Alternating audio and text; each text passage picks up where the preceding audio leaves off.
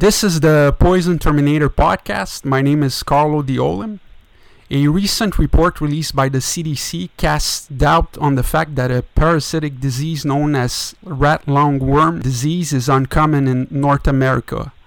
According to this report, 12 cases between 2011 and 2017 were detected in the US. My guest Kathleen Howe has observed up close several cases of this disease in Hawaii, and one of these cases is her son who survived this disease. She will describe to us how this disease induces its effects, and she will tell us what steps we can take to reduce the occurrence of rat lungworm disease. Kathleen is a curriculum development specialist at the Research Corporation of the University of Hawaii. She has worked as a researcher and education outreach coordinator on rat lungworm disease in Hawaii. Kathleen has a master's degree in tropical conservation biology and environmental science. Welcome to the show, Kathleen. Thank you. Thank you for inviting me. Happy to be here. So, uh, Kathleen, what is uh, rat lungworm disease? Uh, it's a disease caused by a, a, parasitic nematode, a roundworm called Angiostrongylus cantonensis, and the common name is the rat lungworm. Um, it's a parasite that requires two um, entirely different hosts to complete its life cycle. Uh, the life cycle begins in the lungs of rats, which is why it's called rat lungworm. Um, and it is transferred um, from rats to slugs and snails um, and some other creatures that are called paratenic hosts um, via rat feces. So basically, the life cycle starts in the lungs of the rat. The, the eggs that are laid there by adults hatch. The first stage larvae migrates up the um, bronchial tree of the rat, is swallowed, and exits in feces.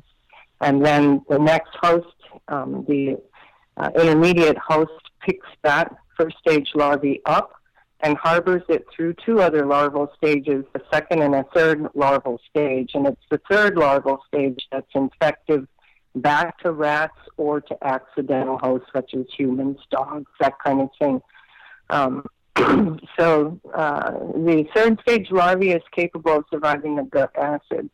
Um, and once it is ingested either by the definitive host, the rat, or an accidental host, it will burrow through the intestinal wall, enter the bloodstream, migrate through different organs, and then, but its target is the brain and central nervous system. And when it arrives in that location, the um, larvae go through two more larval stages. They go through a fourth stage and then a fifth stage larvae or a young adult and at that point in time, the young adults will migrate out of the brain of the rat, or in some cases, even in an accidental host.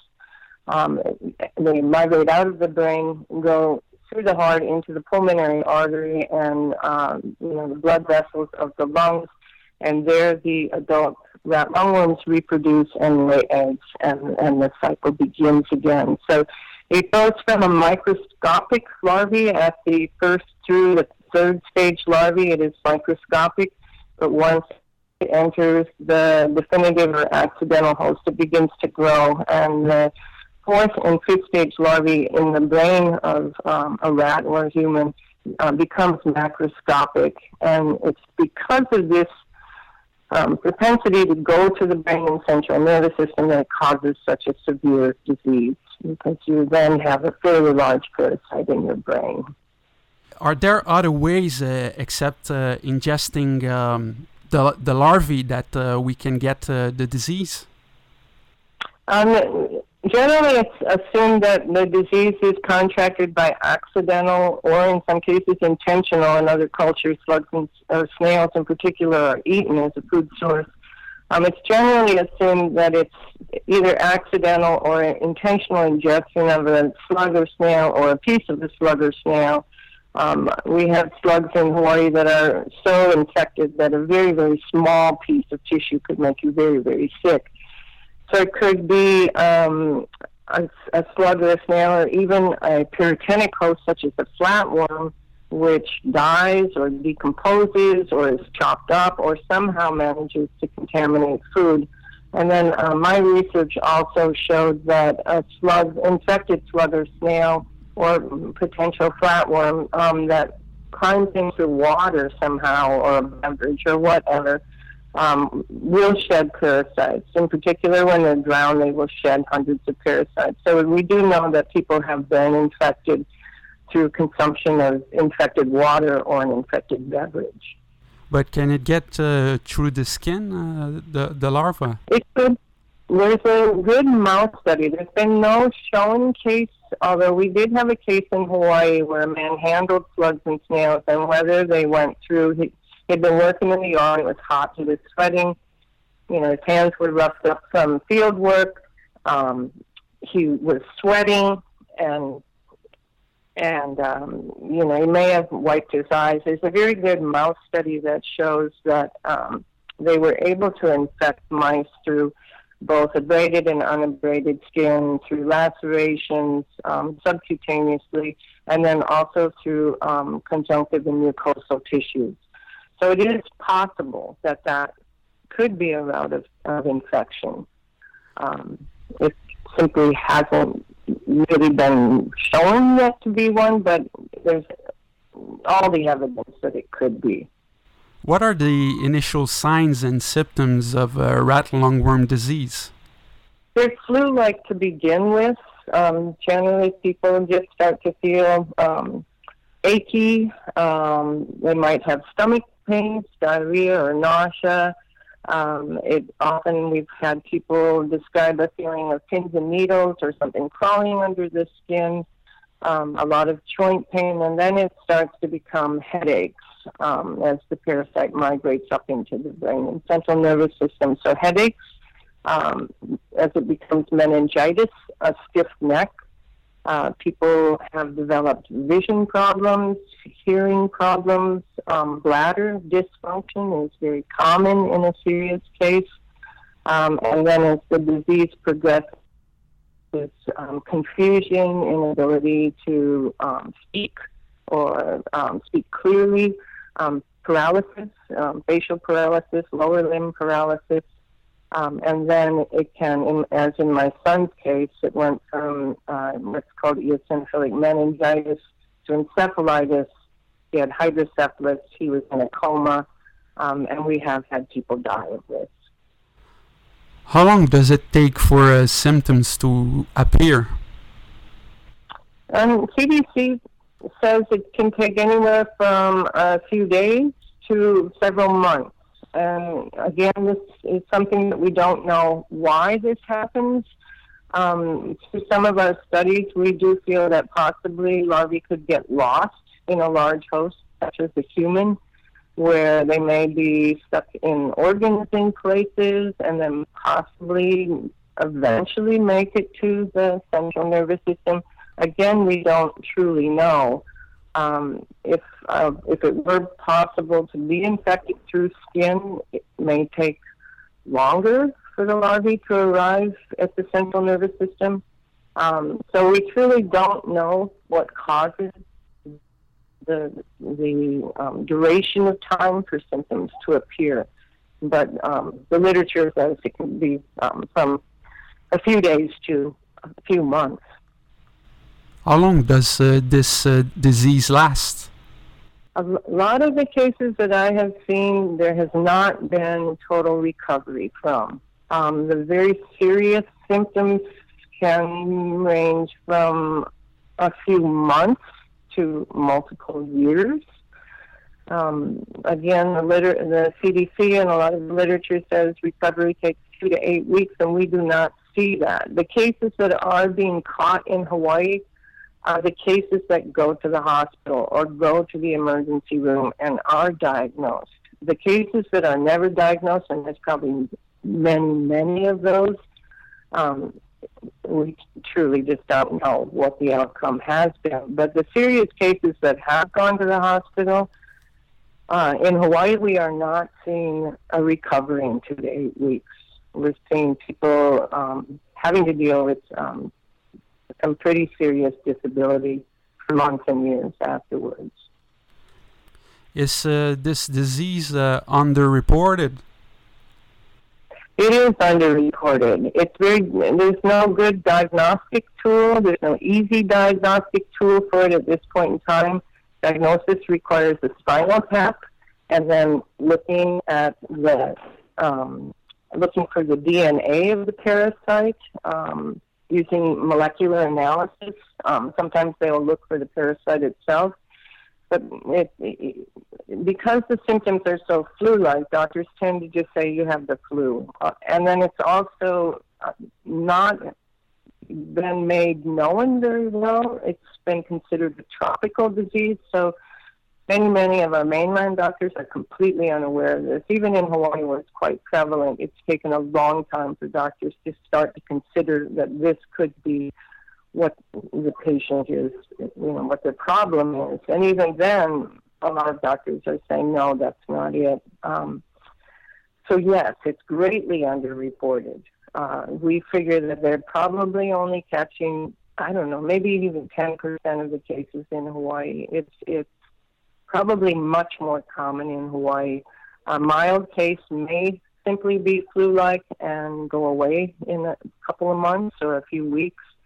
Um, uh, some of our, um, our studies have shown that that there's a much higher rate. Um, we've been working with Thailand. Thailand has developed a blood test for this, um, but it's really um, quite specific um, and quite sensitive. And so our lab, um, the Jarvi lab at the University of Hawaii at Hilo, um, has been working with Thailand to try to develop a blood test for Hawaii and we feel that that will, um, you know, greatly increase uh, the number of cases that are that are actual actually there. So uh, the diagnosis is only made uh, based on the symptoms. Yeah, a lot of times the symptoms. Um, when a patient appears with a really, really bad headache, which this, you know, meningitis causes very severe headaches. Um, at that point, then you know, doctors that are kind of in the know of what to do will do a spinal tap, um, and then they'll send the CSF fluid um, to a state laboratory or CDC for analysis, um, again using um, PCR and that type of thing to look for the DNA of the parasite. They'll look for micros, you know, do a uh, by microscopy look for the parasite, but rarely it's not very common that you see the larvae in the CSF fluid. Um, so the lumbar puncture serves two purposes: one for diagnosis, and two to relieve pressure in the brain. And so, oftentimes, in treatment for this disease, there will be multiple lumbar punctures to relieve the pressure in the brain. What's a CSF? Um, the, the, central. Um, this is the um, central nervous system fluid that's in the brain.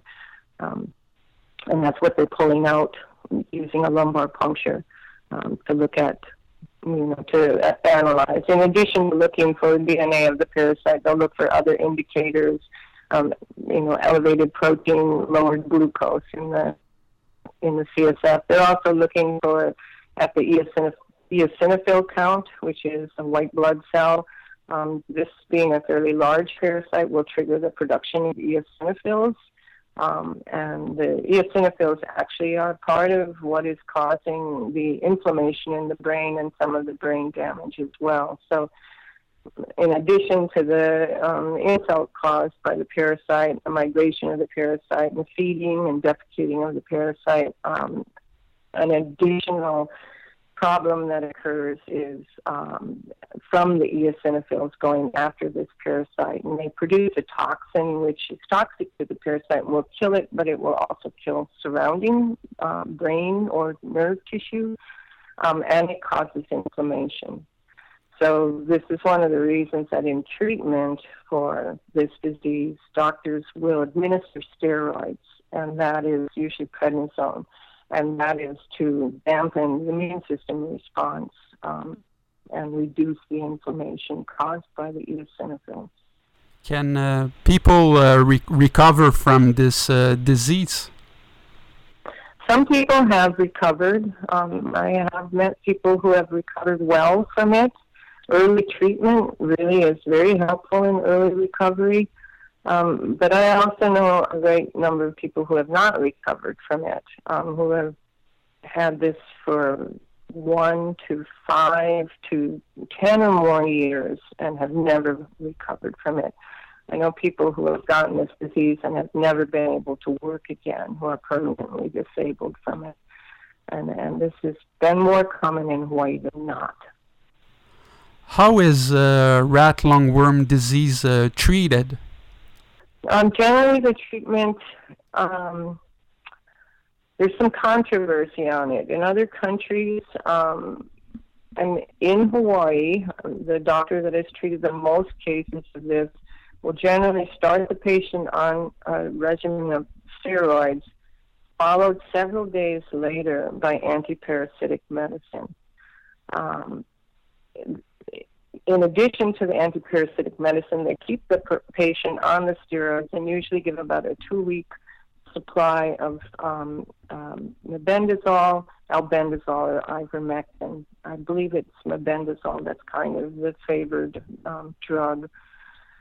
And then keep the patient on steroids, and then following the treatment with the antiparasitic, then taper the steroids. And the doctor treating the most cases in Hawaii has found that to be a very effective treatment. The outcome is better for that treatment. Um, there's many cases from other countries where they have incorporated the use of antiparasitic drugs with treatment with very successful outcomes. However, in the United States, the Center for Disease Control and the Hawaii Department of Health is still hedging on the use of antiparasitic drugs, saying it could make it worse. Um, we we have not really seen that, um, and the doctor treating the most cases is advocating for the use of it. Um, it's better to administer those drugs early on. They're more effective on larvae. Um, it's better to kill the larvae when they're very small than when they're big. Um, an adult rat lungworm that um, we've taken out of the heart and lungs of rats have measured um, anywhere up to three centimeters. It wouldn't be that big in the brain, but they would still be over one centimeter in um, length. And so to have, you know, the die off of a large number of larger parasites is going to be more difficult to, for your body to recover from than if they were caught early on when they're smaller. Um, so this kind of goes to then some cases that we've had where there's been known exposure to a slug or a snail. Um, in particular, in Hawaii, we've had people who have found slug or snails in salads that they've bought at commercial um, outlets. Um, we had a woman who bought a spring roll at one of the farmers markets and ate half of a semi slug, which is a very, very effective carrier. And in those cases, the use, the prophylactic use of antiparasitic medicine we feel is is is a very good idea. Um, whether the slug is infected or not, antiparasitic medicines are generally not harmful, and this would be good preventative treatment. Um, again, we've had difficulty in Hawaii where people have had known exposure, have gone to the doctor, and the doctor has told them to wait for symptoms to develop. And that's really counterintuitive because by the time symptoms develop, they're in your brain, and that's not the best place to go after them. So we very much advocate for the use of um, prophylactic use of, of antiparasitic medicines in known exposures um, to possibly infected slugs or snails. Why do people with this disease commit suicide? This disease is incredibly painful. It causes many, many people have paresthesia from this, which is you know extreme sensitivity of the skin to the point where they have to um, only wear short pants if it's in the lower extremities, cut sleeves off of shirts if it's in the arms, whatever. It feels like a very, very, very bad sunburn that never goes away. Also, exhaustion. Um, pe- people have a very hard time recovering um, the energy that they had prior to it. Um, they, there may be difficulties with vision. In my son's case, his vision is impaired.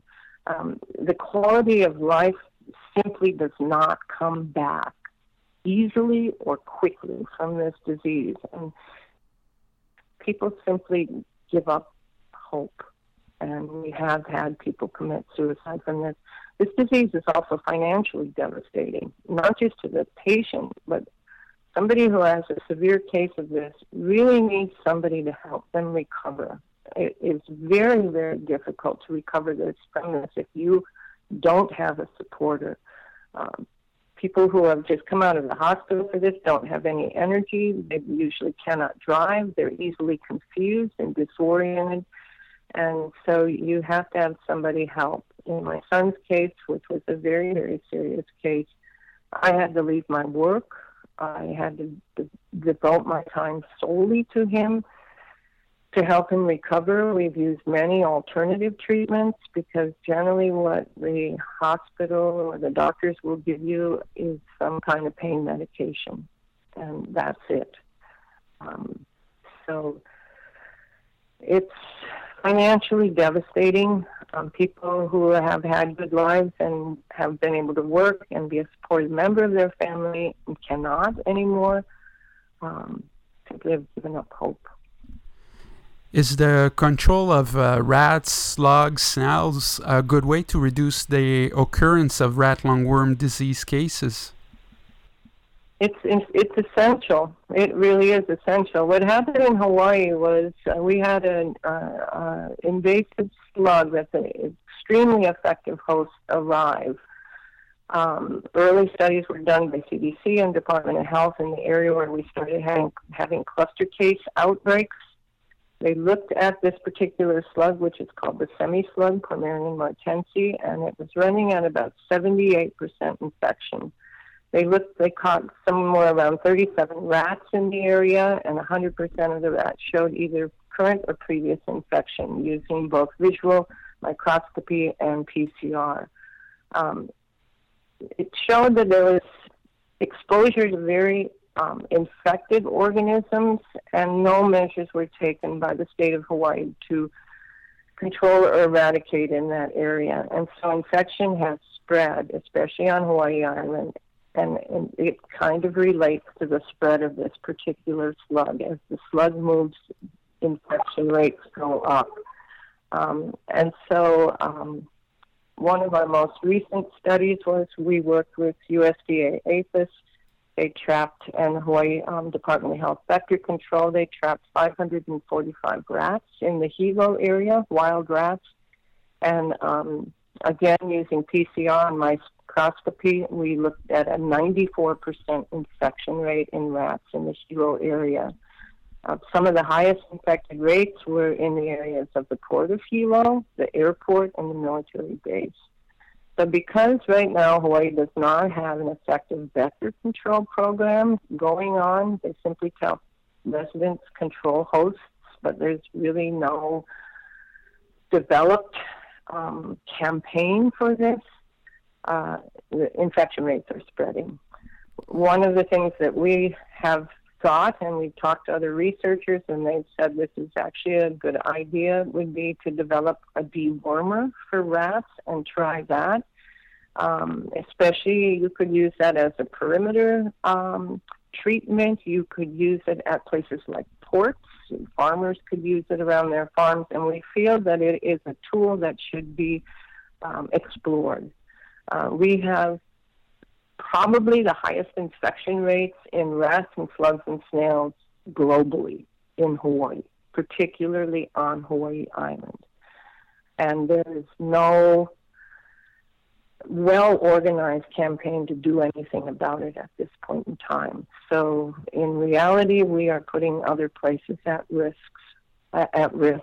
Um, because of this high infection rate at the port and places of transportation, we are probably undoubtedly shipping rat lungworm to other areas. Are there uh, any factors that contribute to the presence of uh, carrier animals close to homes? Um, yeah, um, you know, Hawaii has all of the perfect, they have the perfect environment, you know, rats in particular, tree rats, the black rat, which is a good carrier. Um, you know, they're in the trees, they're in the forest. Hawaii is really tropical. There's a lot of growth, and so you're going to have a lot of rats. The same is true of slugs and snails, particularly on the windward, the wet sides of the islands. It just conditions are perfect for these types of organisms to survive and, and proliferate. Um, so what people can do is try to control their perimeters of their property. They can trap rats. Um, baits can be harmful to wildlife, so I like to use traps. Um, around my home in Hawaii, we trap rats and we also trap slugs and snails. So one of the strategies that we're using is working with, I work with school garden projects to um, educate teachers and students in how to control, um, in particular, the intermediate host slugs and snails, um, and how to teach their families how to control it. And we're using very simple methods, um, using sheltering places where we encourage slugs and snails to go during the day, during the daytime hours, to hide out of the sun and the heat. Um, and then we regularly check under those shelters, and then we'll um, capture the slugs and snails and dispose of them in a, in a high saline um, solution. We make what we call a slug jug, and it's simply a seven to one ratio, seven parts water to one part salt, which is a very um, concentrated salt solution. And we've been shown, able to show in the lab that that will kill the rat lungworm parasite, and it will also kill the slugs and snails. So we do advocate for control. Um, I am will be giving workshops on Hawaii Island um, this fall for teachers because we are trying to start a campaign for control to really encourage the public to control. Um, for instance, Hawaii had a um, dengue outbreak several years ago, and the Department of Health started this Fight the Bite campaign and really encouraging people to control areas where mosquitoes could harbor and breed. Um, and so we're starting uh, basically a, a, a mug the slug and nail the snail campaign and really trying to get statewide, island wide efforts in the community to eradicate because we are not going to drop our infection levels and be able to reduce cases of this disease in Hawaii unless we start to deal with the infected hosts. How can we reduce the presence of uh, rat lungworm in uh, bodies of water? Um, in Hawaii, we had a unique uh, situation. Hawaii Island, we had very large subdivisions developed with no infrastructure for for water. So Hawaii is one of the few places where the use of rainwater catchment for household use is allowed.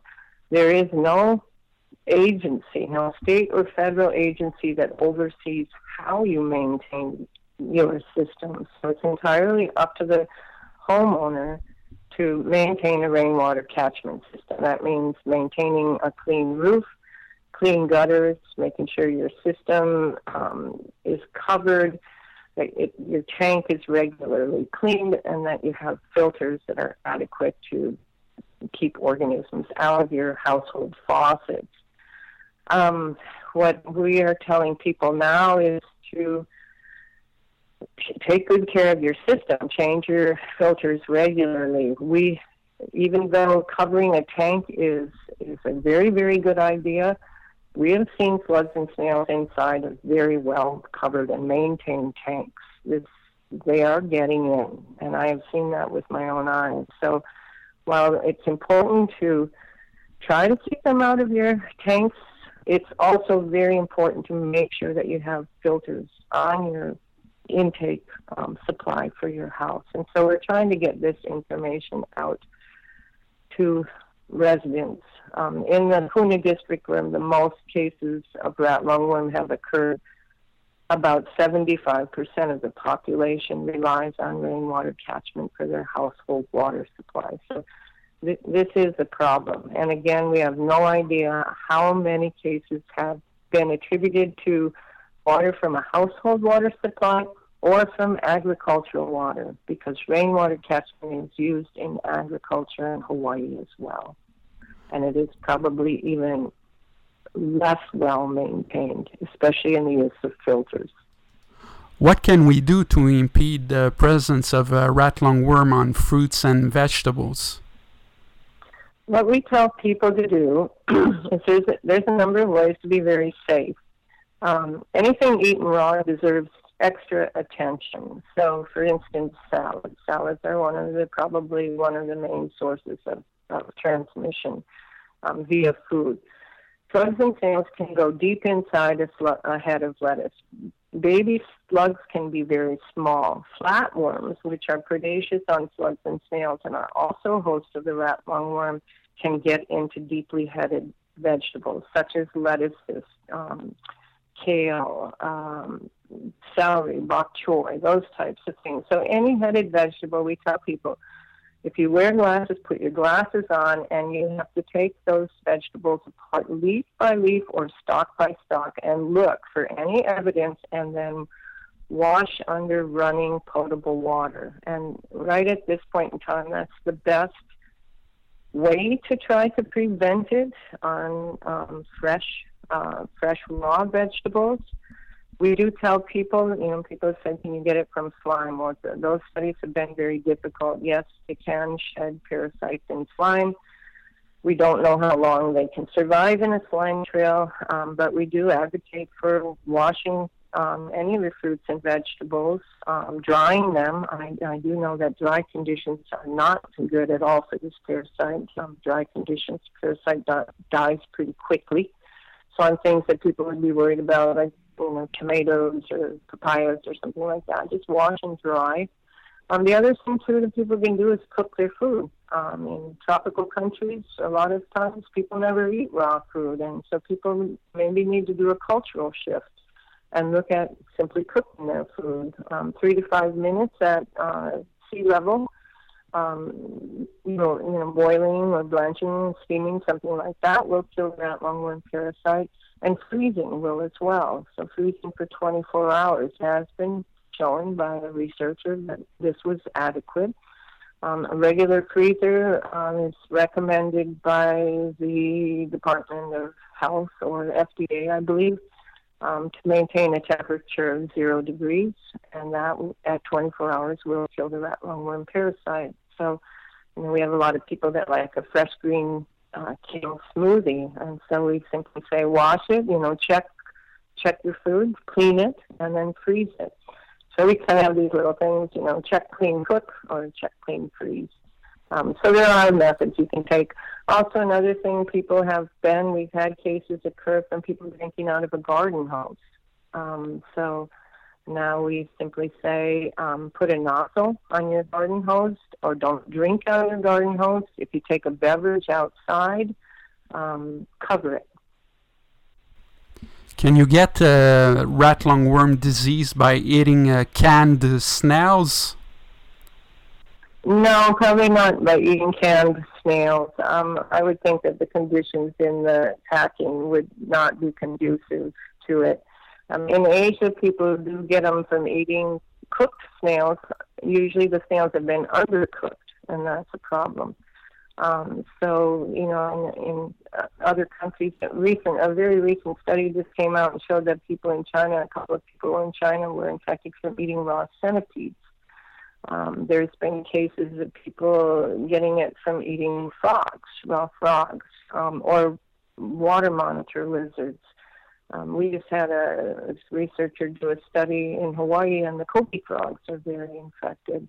Um, these are called paratenic hosts, some of these, so shrimp, prawns, frogs, um, uh, water monitor lizards. These are all have been called paratenic hosts. They're not normal hosts of the rat lungworm parasite, um, but they can pick it up. And so centipedes now have just been shown to be potential paratenic hosts. So again, going back to cooking, cooking, adequate cooking will kill it.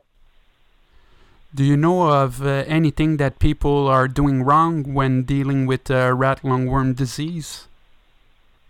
I think one thing is people don't take it serious enough. You know, for the longest time, in the Department of Health and, and CDC were just saying flu-like symptoms. Well, people say, well, flu-like symptoms, that's not a big deal. Um, another thing is lack of information, um, lack of information for tourists. Hawaii did not want to talk about this disease for a long time. Um, there's actually a published statement saying that it would affect tourism and would affect farmers, and you have a better chance of getting hit by a car crossing the street than getting rat lungworm, and so why tell anybody about it? So lack of information. is harmful. And also the lack of real research. So when I got into this, there was no research being done in Hawaii at that time. Um, and so people were saying, well, I wash my vegetables with vinegar, or I use grapefruit extract, or I use some product to kill the rat lungworm. Well, no study had been done to show that that was effective. Effective, and so after I, you know, began working at the Jarvi Lab, we started looking at some of these things that people were doing and thinking they were being safe by doing it. And actually, what we were able to show was that these products did not have any effect whatsoever. In the case of vinegar, acid actually activates the larvae. So, lack of good research um, has impeded um, the quality of information that has been put out. Fear of affecting tourism has affected good information being put out, and, and these are things that um, you know that, that need to change in order to better address this. And also in um, the United States, there needs to be information because tourism in Hawaii is a real thing. we know a lot of people, Canada, all over the world go to Hawaii for vacation and they may come home and then symptoms may develop and doctors will not have any idea of what this could be. So there needs to be some kind of travel alert for Hawaii and doctors need to be aware that people who travel to Hawaii um, and come back and have symptoms like this to, to look at the potential for this being rat lungworm disease. And that was really the basis of that CDC um, paper that just came out talking about the 12 cases on the mainland. Um, this is also not just in Hawaii, it's in the U.S. mainland, all through the Gulf states, from Florida to Texas. Its range is moving north. There was a case in a child in Tennessee not that long ago.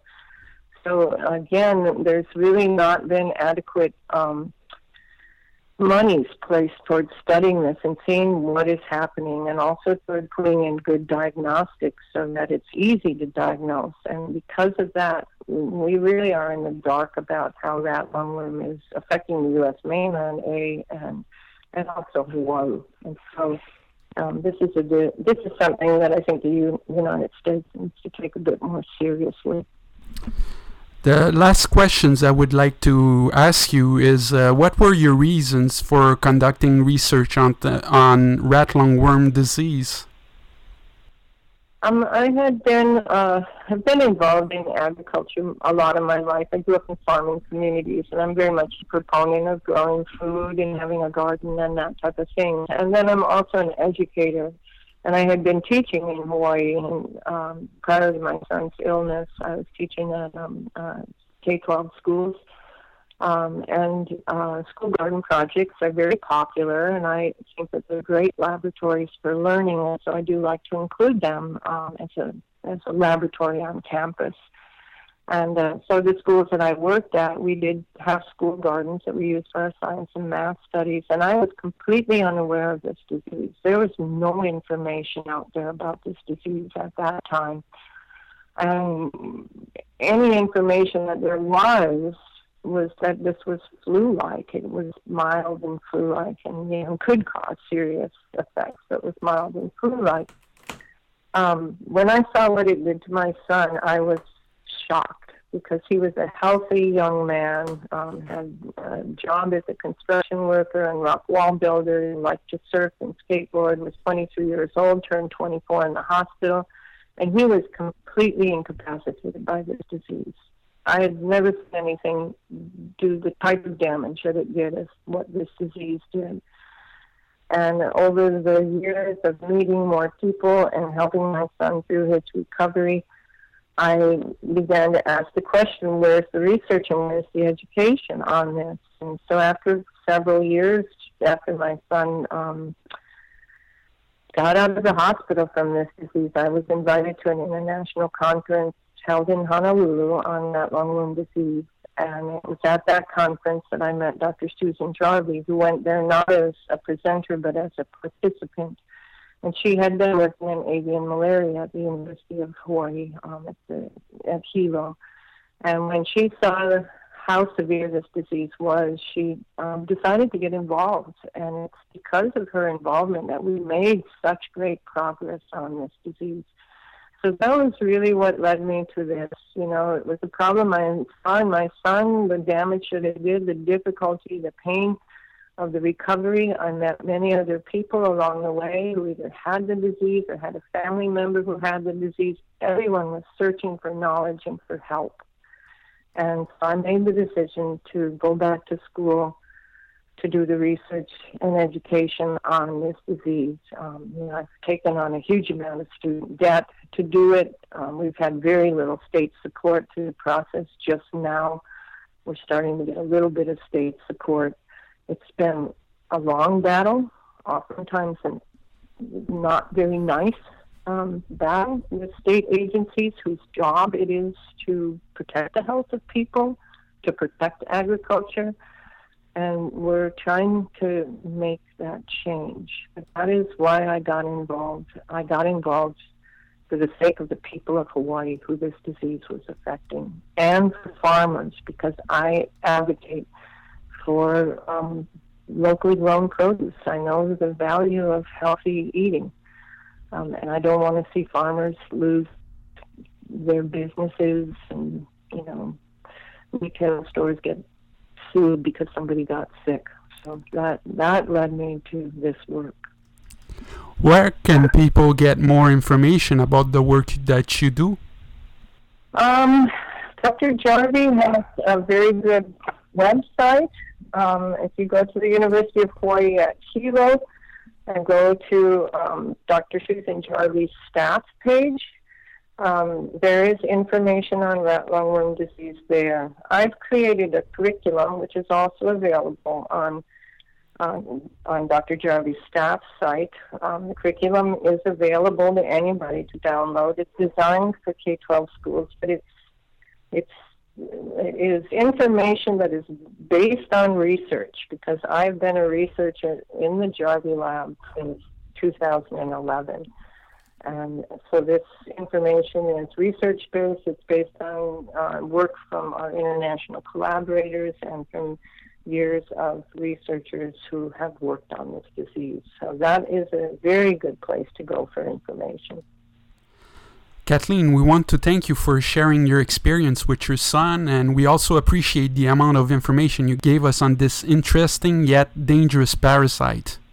Well, thank you so much for having me, and I do hope that the information can prevent anybody from getting this disease. So thank you. I really do appreciate this opportunity.